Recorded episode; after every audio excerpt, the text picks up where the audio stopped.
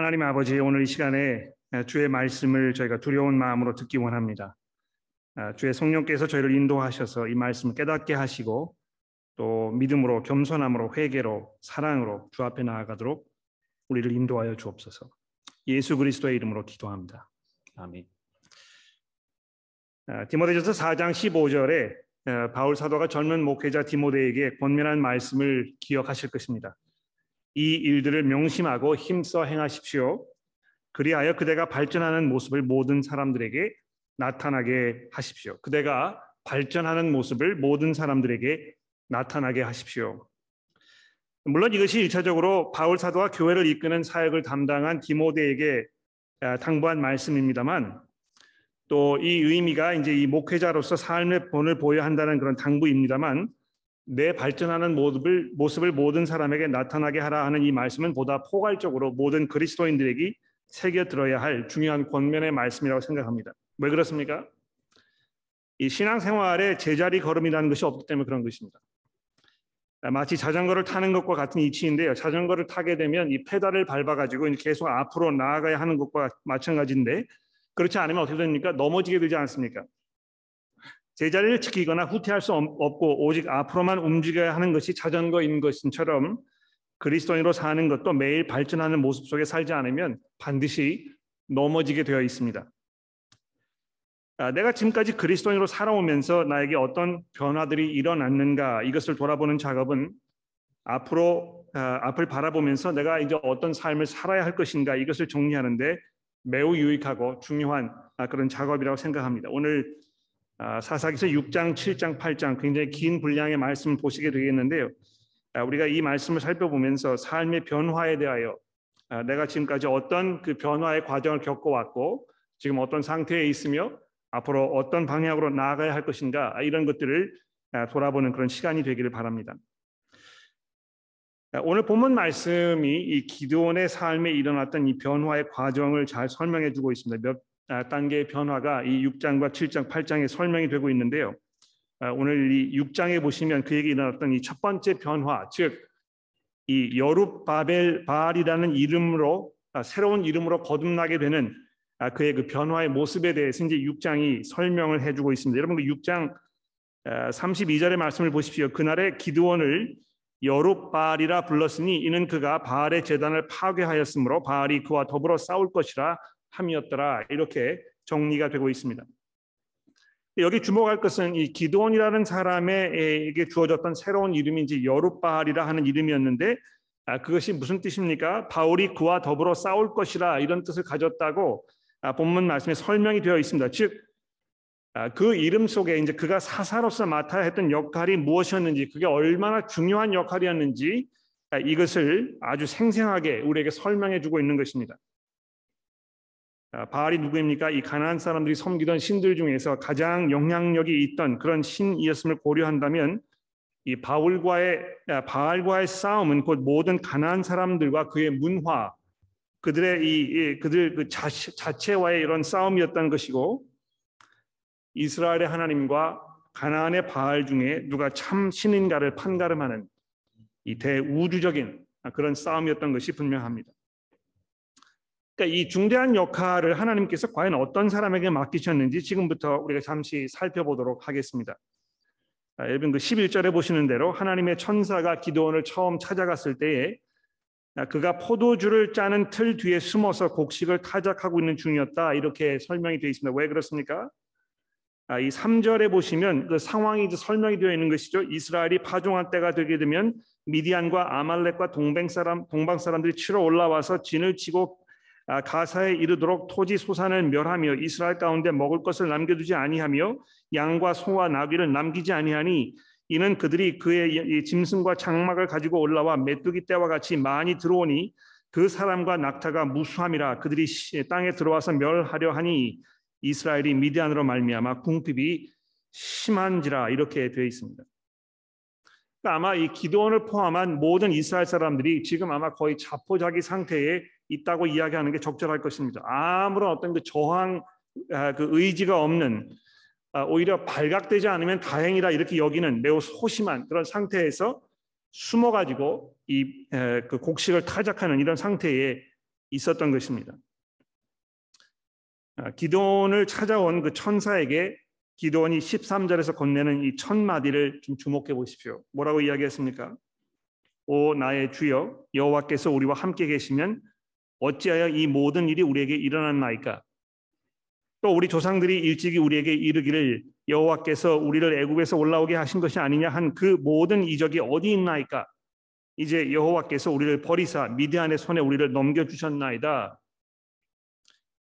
여기 이제 그 기드온이 천사를 향해서 오 나의 주여 이제 이렇게 불렀습니다만, 아, 그가 아직은 이 사람이 하나님의 천사인 줄을 알지 못했기 때문에 아, 어떤 그 하나님으로서 이렇게 부른 것이 아니고 오 선생님 이렇게 이런 정도쯤으로 부른 것으로 이해하시면 될 겁니다. 이걸 보시면 왜 이스라엘이 그토록 어려운 상황에 처할 수밖에 없었는지에 대해서 기드온은 아직도 잘 인식하지 못하고 있었던 것을 우리가 볼 수 있습니다. 기드온은 지금 하나님을 원망하고 있는 중입니다. 그렇죠? 여호와께서 약속을 지키지 않으시고 자신들을 버리셨기 때문에 왜 하나님께서 그렇게 하신지에 대해서는 도무지 인식을 하지 못하고 이것이 전적으로 하나님 측의 문제라고 이렇게 지금 생각하고 있었던 것이 분명한 것입니다.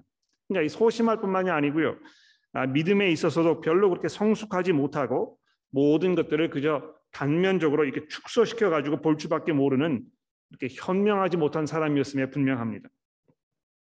게다가 십오 절에 보십시오. 또 이렇게 말합니다. 이스라엘을 구원하도록 하기 위해서 그를 보내셨다는 하나님의 말씀에 대하여 그가 뭐라고 답하고 있습니까? 오 주여, 내가 무엇으로 이스라엘을 구원하리이까? 보소서.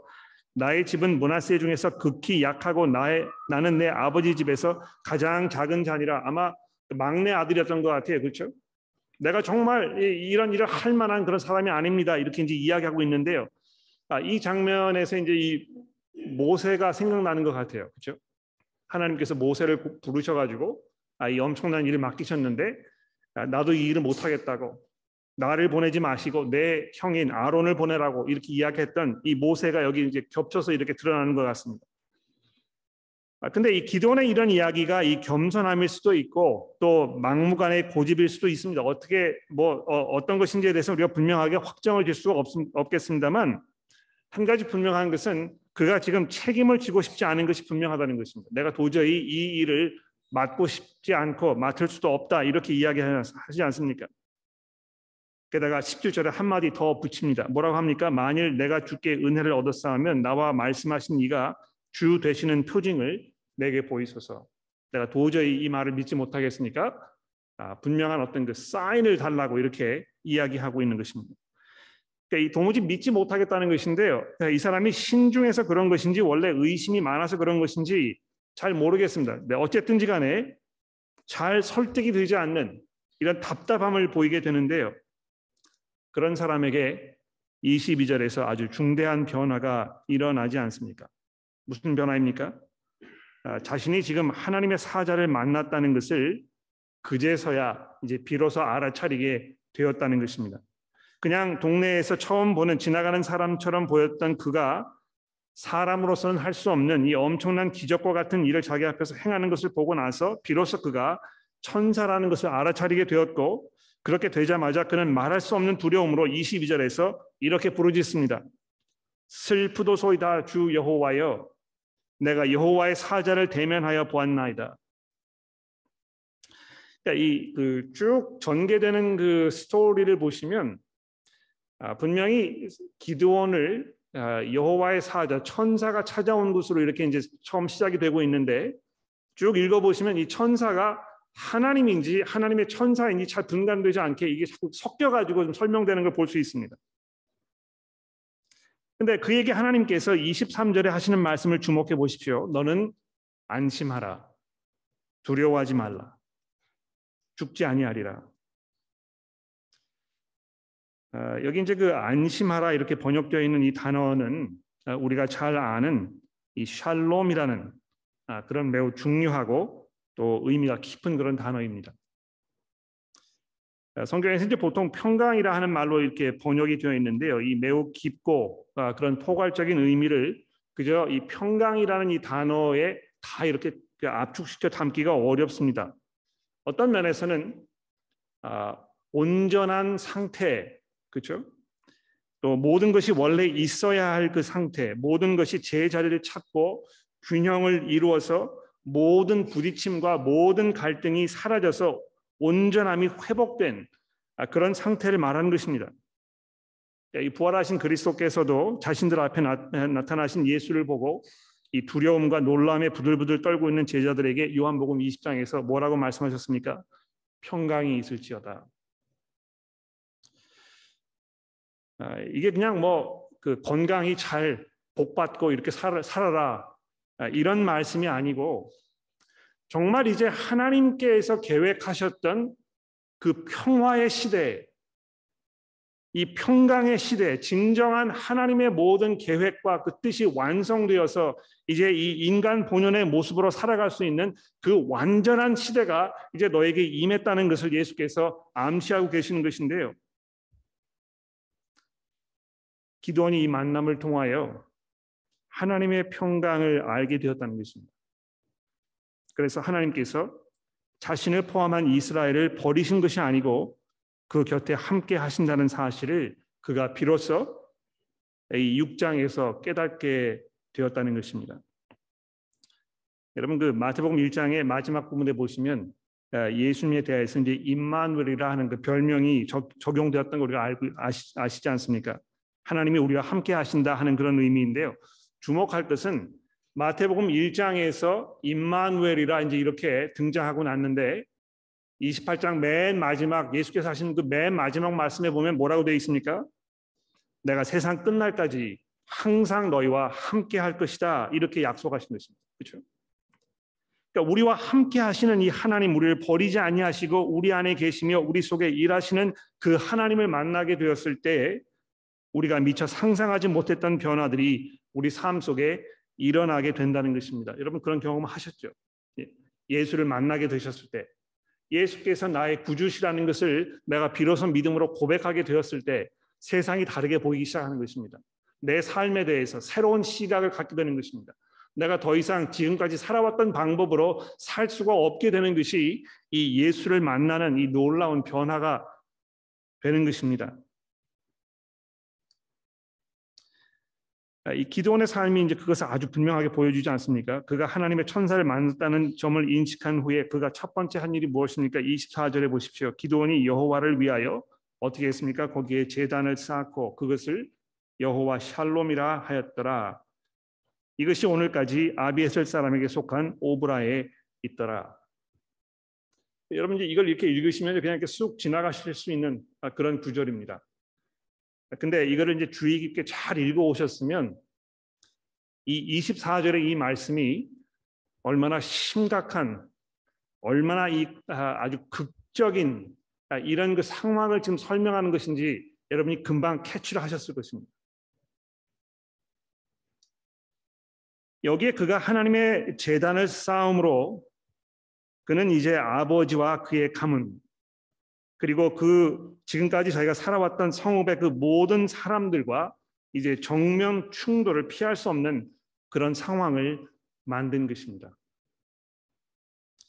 저자가 바로 이 시점에서 매우 중요한 사실을 우리에게 알려주고 있는데 이십오 절 말씀에 이 기록된 하나님의 말씀을 보십시오. 그날 밤에 여호와께서 기드온에게 이르시되 내 아버지에게 있는 수소, 수소 칠 년 된 수소, 둘째 수소를 이끌어 오고 내 아버지에게 있는 바알의 제단을 헐며 그 곁에 아세라상을 찍고 또 이 산성 꼭대기에 내 하나님 여호와를 위하여 규례대로 한 제단을 쌓고 그 둘째 숫소를 잡아 내가 찍은 아세라 나무로 번제를 드릴지니라. 그러니까 여러분, 기드온이 지금까지 이 바알을 섬기는 집안에서 자라온 것입니다. 이스라엘 백성이었는데도 불구하고 므낫세 지파에 속해 있던 그 가정이었는데도 불구하고 쭉 여기 쭉 읽어보시면 아시겠습니다만 그의 아버지가 속해 있던 이 집안이 이 므낫세 집안에서 그래도 꽤 이 뭐 명성이 있는 그런 집안이었던 것 같아요. 근데 그 집안이 어찌된 영문인지 집에다가 이 바알 제단을 쌓아놓고 그 동네에 있는 모든 사람들이 다 거기에 와서 그 바알을 예배하는 이런 지경에 있는 그런 집안에서 자라났던 이런 사람이라는 것입니다. 그러나 기드온에게 이 결단의 순간이 온 것이죠. 자기가 하나님을 만났을 때 하나님의 그 평강에 대하여 이해하게 되었을 때 그는 하나님 이외에 다른 모든 우상에게로부터 돌아서야 했던 것입니다. 비록 그것이 자신의 터전을 삶의 터전을 송두리째 뒤엎는 결과를 가져다 준다고 해도 더 이상 그가 계속 타협하는 삶을 살 수가 없었던 것입니다. 그에게 하나님께서 그 아버지 집에 있는 우상을 헐어버릴 것을 요구하셨고, 그래서 기드온은 이 결단의 순간에 어떻게 하였습니까? 이십칠 절에 보십시오. 이에 기드온이 종 열 사람을 데리고 여호와께서 그에게 말씀하신 대로 행하되 그의 아버지의 가문과 그 성읍 사람들을 두려워함으로. 이 얼마나 현실적입니까, 여러분? 그렇죠? 정말 그러지 않았겠습니까? 이런 그 엄청난 일을 저지르면서 이게 이제 앞으로 뭘 의미할 건지에 대해서 기드온이 너무 잘 알고 있었던 것입니다. 아버지에게 반기를 드는 그 성읍 모든 사람들에게 자기의 목숨을 맡겨야 하는 이 절체절명의 순간에 얼마나 두려움이 있었겠습니까? 그래서 그가 감히 낮에 행하지 못하고 밤에 행하였다, 이제 이렇게 돼 있는데요. 어떻게 보면 아, 되게 겁장이다, 좀 비겁하다, 이 용기 있게 나가서 아, 내가 다른 사람의 시선 두려워하지 아니하고 내가 해야 할 바를 할 것이다, 딱 이렇게 했으면 더 통쾌했을 텐데요. 그렇지 아니하고 두려워서 밤에 일을 했다는 이것을 보면서 우리가 이 사람을 동정해야 할지 또는 이 사람에 대해서 조소해야 될지 잘 마음이 서지 않는 것입니다. 여러분 보십시오. 이 두려움이라는 것이 한순간에 사라지지 않는다는 점에 우리가 위로를 얻을 수 있습니다. 하나님을 만나고 믿음이 생기며 삶의 변화가 일어나기 시작해도 그 두려움이 그렇게 쉽게 사라지지 않습니다. 여러분 그 바울 사도도 보십시오. 고린도후서 칠 장에서 뭐라고 얘기했냐면 그가 마게도니아 지방에 도착했을 때에 육체가 편치 못했고 사방에서 환난을 당하여 밖으로는 싸움이와 안으로는 두려움에 사로잡혀 있었다, 이렇게 자기 그 고백을 하고 있습니다. 기드온이 십일 장, 이 히브리서 십일 장에서 믿음의 조상의 한 명으로 기록된 것은 그가 이런 그 불온전함에도 불구하고 하나님의 말씀에 순종하여 이 엄청난 대가를 치르게 될지도 모르는 이 일을 감행하였기 때문이었을 것입니다. 믿음이라는 것이 종종 우리에게 더 큰 위기를 가져다 준다는 이 점을 우리가 여기서 간과하지 않을, 하지 말아야 할 것입니다. 물론 믿음이 종종 두려움을 이기도록 하기도 합니다만 믿음으로 인해서 종종 두려움의 상황으로 더 큰 두려움이 우리를 엄습해오는 경우가 있다는 것을 우리가 이해할 필요가 있다는 것입니다. 어찌됐든 간에 믿음 안에 사는 것으로 인해서 이 기드온은 여룹바알이라는 이 바알과 대적하는 사람이라는 이 칭호를 얻게 되었는데 이 놀라운 변화가 이제 일어난 것입니다. 여러분의 삶 속에 예수 만난 이후에 어떤 변화가 일어났는지에 대해서 여러분이 얼마만큼의 이 그 대가를 두려워하지 아니하는 그런 용기 있는 결정을 내려보셨는지 이 시간 생각해 보십시오. 자, 이 사건 이후로 기드온은 이제 본격적으로 사사로서의 공적 삶을 살기 시작하는데요. 여기도 역시 한 단계 업그레이드된 모습으로 이 여룹바알이라는 새 이름이 이제는 아, 거기에 더해서 사사라는 직함을 이제 얻게 되는 것입니다. 아, 육 장 그 삼십사 절에 보시면 여호와의 영이 기드온에게 임하였다 하는 이 중대한 그런 그 정보가 이제 우리에게 주어졌는데 그 정보가 주어짐과 동시에 어떻게 됐습니까? 바로 그가 군사적 리더로서의 역량을 이제 발휘하기 시작하는 것입니다. 지금까지는 뭐 굉장히 사적으로 자기 집안에서만 이렇게 행동을 했었는데요. 자신의 가문 아비에셀은 물론 그 가문이 속했던 므낫세 지파와 그 주변의 아셀 스불론과 또 납달리 지파에서 삼만 이천 명이나 되는 이 장정들을 다 불러 모아가지고 이제 이 군대를 형성하는 그 모습이 육 장 삼십사 절에 기록이 되고 있습니다. 여기도 보면 이 기드온의 어떤 그 또 한 번의 성장, 또 한 번의 성숙함을 이제 우리가 경험하게 되는 것이죠. 아, 왜 이것이 그 성장과 성숙의 기회입니까? 아, 이 삼만 이천 명으로 구성된 이스라엘의 군대가 너무 사람이 많다는 하나님의 말씀과 또 그 결과 군대를 불과 삼백 명으로 축소시키는 그 장면에서 우리가 이 어, 기드온이 겪어야 했던 또 다른 성장의 그 기회를 엿보게 되는 것입니다. 여러분 그 칠 장 이 절의 말씀을 주목해 보십시오. 하나님께서 뭐라고 말씀하셨습니까? 너를 따르는 백성이 너무 많은즉 내가 그들의 손에 미디안 사람들을 넘겨주지 아니할 것이다. 이게 하나님 지금 농담하시는 겁니까? 예? 그 육 장에서 보면 계속해서 이 미디안 사람들이 낙타를 타고 아, 이 그 이스라엘 사람들을 점령하기 위해서 몰려왔을 때 마치 메뚜기 떼와 같이 몰려왔다고 이야기하는 이런 그 장면 기억나시죠? 삼만 이천 명이 뭐 얼마나 많은 군대인지 이 미디안 사람과 비교했을 때 얼마만큼의 군대인지에 대해서 우리가 확실히 알 수 없습니다만 중요한 것은 하나님께서 삼백 명이면 충분하다고 이야기하셨다는 것입니다.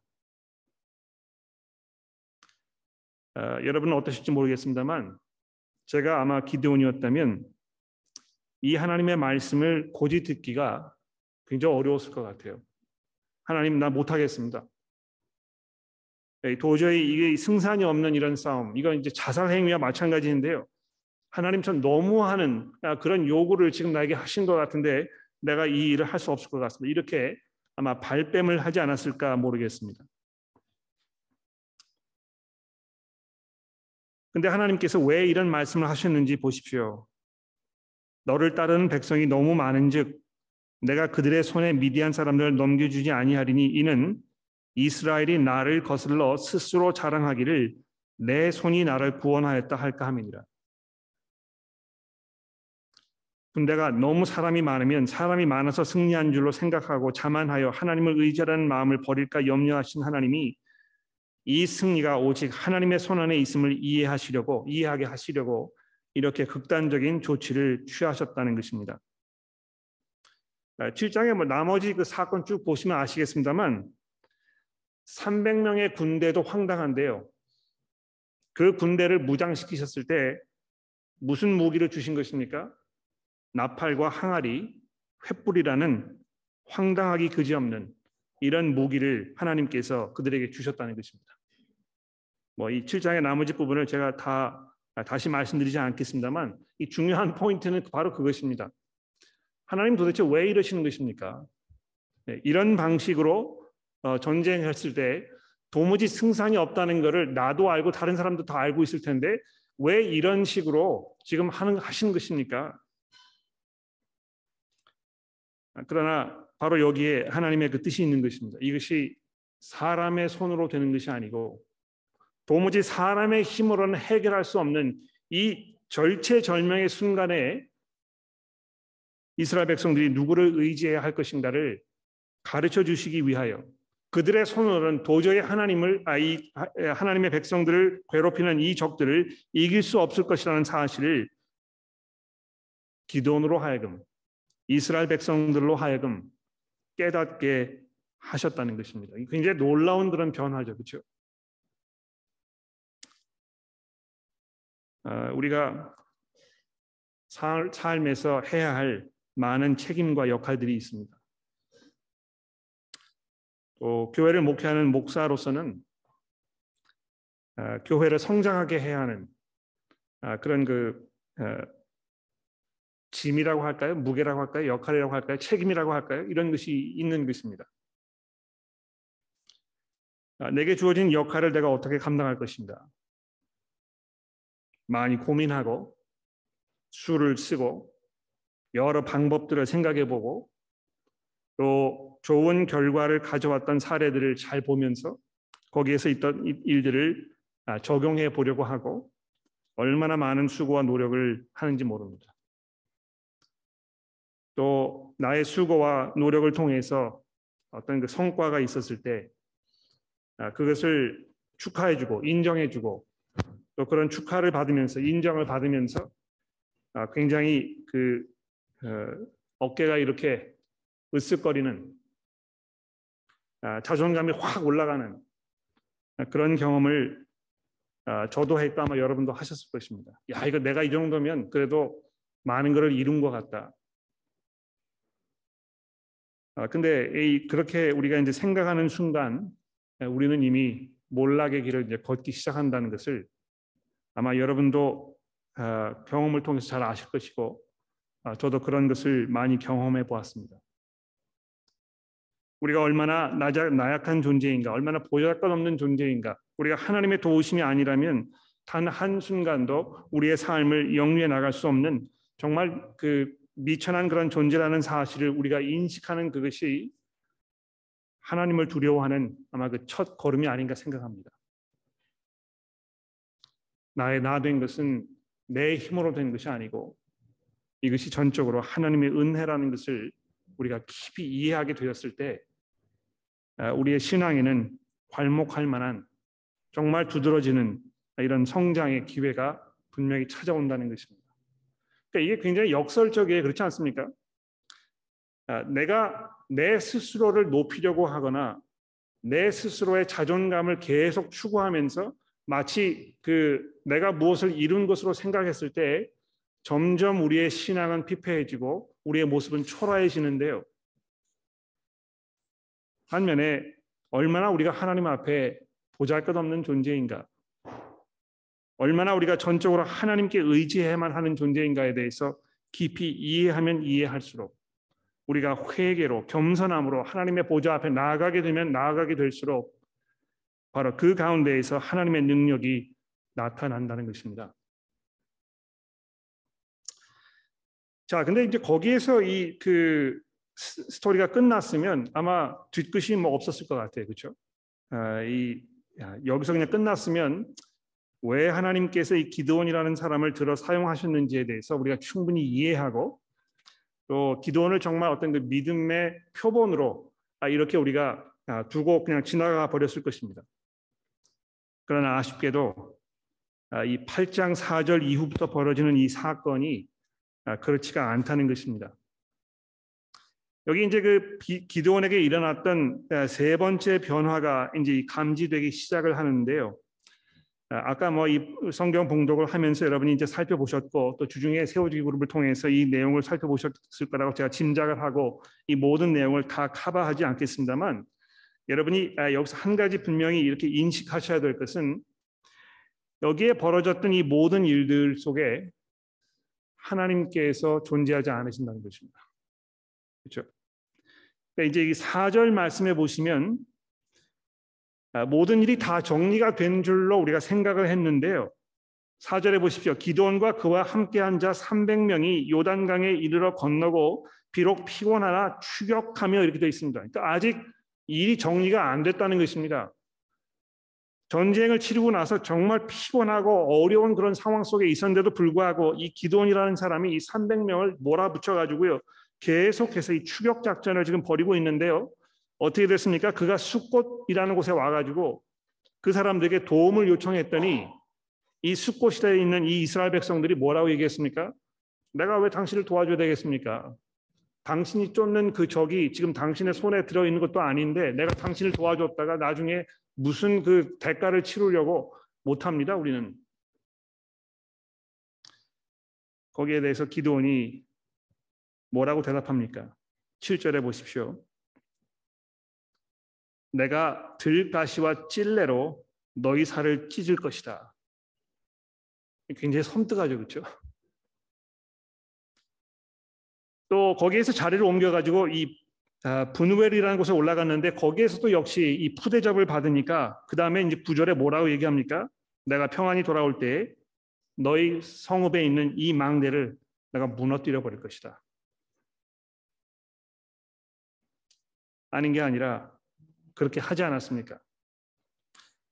이 내용을 뭐 집에 가서 자세히 잘 읽어보시면 이제 여러분 뭐 금방 파악을 하시겠습니다만, 여기 하나님이 존재하지 않음과 동시에 기드온이 얼마나 점점 점점 더 과격해지는지, 얼마나 더 살기 등등한지, 얼마나 이 사람이 자기의 어떤 그 목적한 바를 달성하기 위해서 세상 사람들의 눈에는 이 카리스마로 보이는 어떤 그 리더십을 이렇게 막 발휘하는 것처럼 보이는데요. 이것이 이제 어떤 결과를 가져왔는지에 대해서 잠시 후에 살펴보기로 합시다. 근데 왜 이 사람이 지금 이렇게 그 추격 작전에 혈안이 되어 있는가를 우리가 이제 이해할 수 있지 않습니까? 이 십구 절에 보시면 그가 그렇게 쫓던 이 세바와 삶은 날을 마침내 생포한 후에 십구 절에 그가 이렇게 얘기합니다. 아, 내가 내 형제들이며 내 어머니의 아들들을 죽인 것이다. 그러니까 즉 지금 이 기드온이라는 이 사람이 이렇게 삼백 명을 몰아가지고 이런 그 작전을 끝까지 추구했던 그 이유는 복수하기 위해서,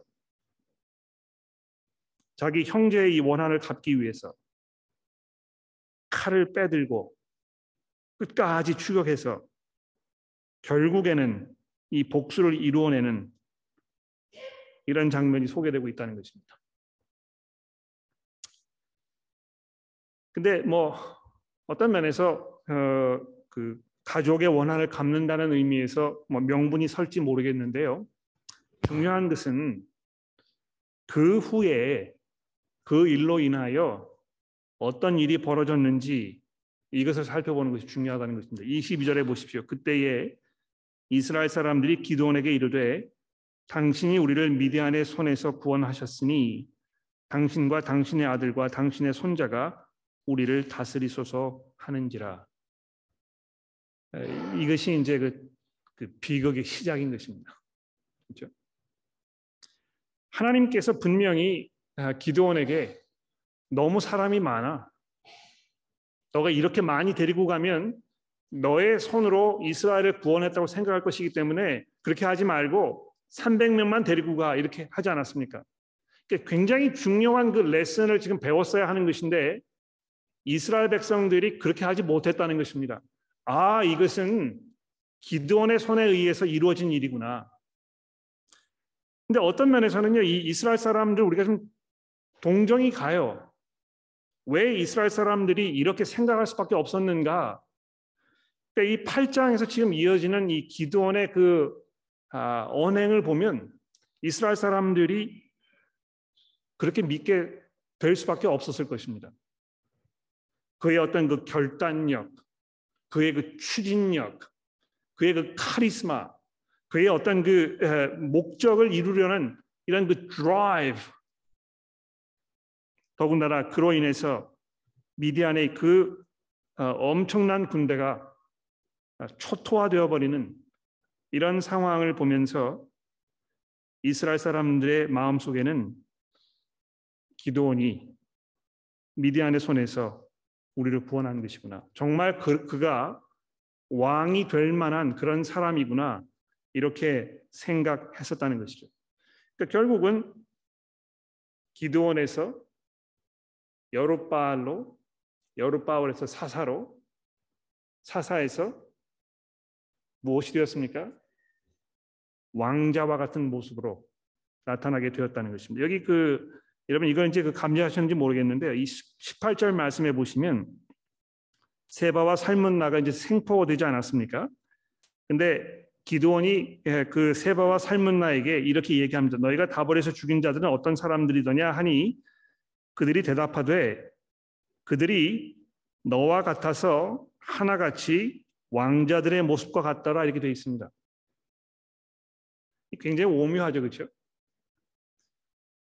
이 세바와 살문나가 기드온의 이 형제들을 다 죽였는데요, 이미 형제들이 왕자와 같은 모습을 하고 있었다는 것입니다. 이 뭐 자세히 우리가 여기 그 본문에 설명되어 있지 않기 때문에 이것을 분명하게 이해하기 좀 하긴 좀 어렵습니다만, 아마도 이미 이스라엘 백성들이 이 기드온과 그의 가문을 이렇게 보면서 왕이 될 만한 자격이 있는 사람으로 여겼을 것이고 또 그렇게 대해줬던 것이 분명합니다. 왕자처럼 하고 다녔다는 것입니다. 이게 뭐 집안의 비리를 말하는 것인지 이 그 가문의 오만함을 말하는 것인지 참 분명하지 않습니다만, 결과적으로 기드온의 이 모든 행위, 그가 했던 이 모든 일들, 그의 어떤 그 말과 그의 행동, 그의 결단, 이 모든 일들이 결국은 이스라엘 사람들을 엉뚱한 곳으로 이끄는 이런 비극적인 결과를 초래하였다는 것입니다. 정리하도록 하겠습니다. 이 기드온이 주는 이 교훈에 대해서 몇 가지 생각해 볼까요? 첫 번째로 신앙의 여정에는 우여곡절이 많다는 것입니다. 이 성장과 성숙의 순간들이 두려움과 의심과 번복이 되어서 참 신앙을 가지고 있는 것처럼 보이다가도 이 사람이 왜 이렇게 이 어리석고 나약한 모습을 보이는가 하는 의구심을 갖게 되는 순간이 찾아온다는 것입니다. 굉장히 혼란스러워요. 아마 여러분들이 여러분의 자신의 삶을 보았을 때도 내가 지금 온전한 믿음을 가지고 있는가? 그렇게 생각되다가 정말 구원의 기쁨에 대해서 감사하고 감격하며 찬송 속에 살다가 또 어느 순간에선가는 내가 더 이상 이렇게 신앙을 유지하는 것이 옳은 것인가? 스스로 질문하게 되는 그런 순간들이 찾아오지 않습니다. 이게 막 엉망진창으로 번복이 되어 있는 것을 우리가 보게 됩니다. 사람이 한결같으면 좋겠습니다만 우리가 대부분 그렇지 못한 것입니다. 삶에 굴곡이 있고 사람에 따라서는 그 굴곡이 심한 경우도 있습니다. 어떤 경우에는 그 굴곡이 너무 심해서 이 사람이 정말 하나님의 사람인지 분간하기 어렵게 보이는 때가 있기도 하지 않습니까?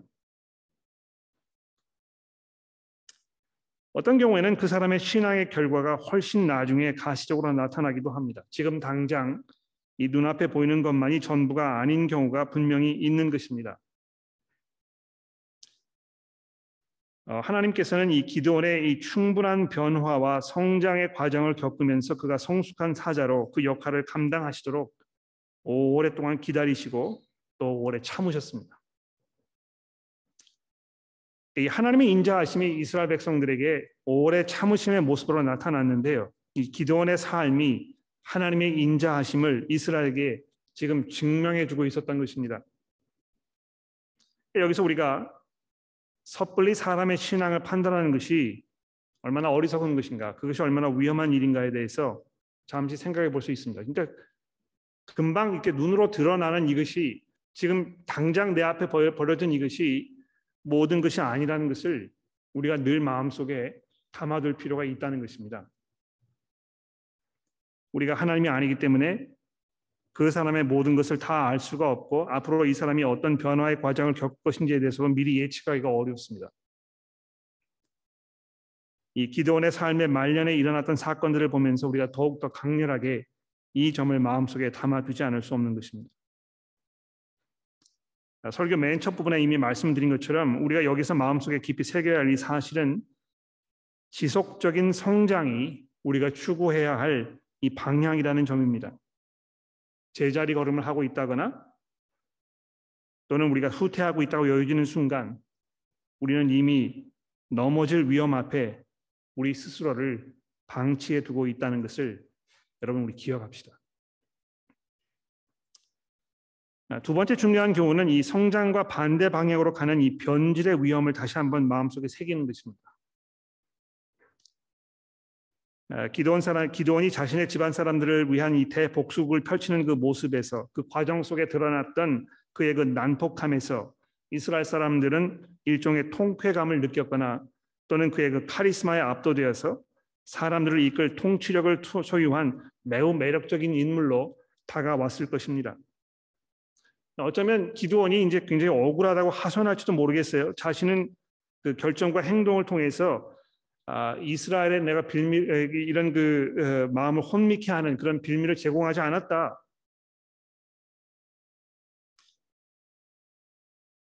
그래서 그가 이 왕이 되어달라고 찾아온 이스라엘 사람들의 요구를 단칼에 거절하는 그런 용기를 우리가 이제 보게 되었습니다만,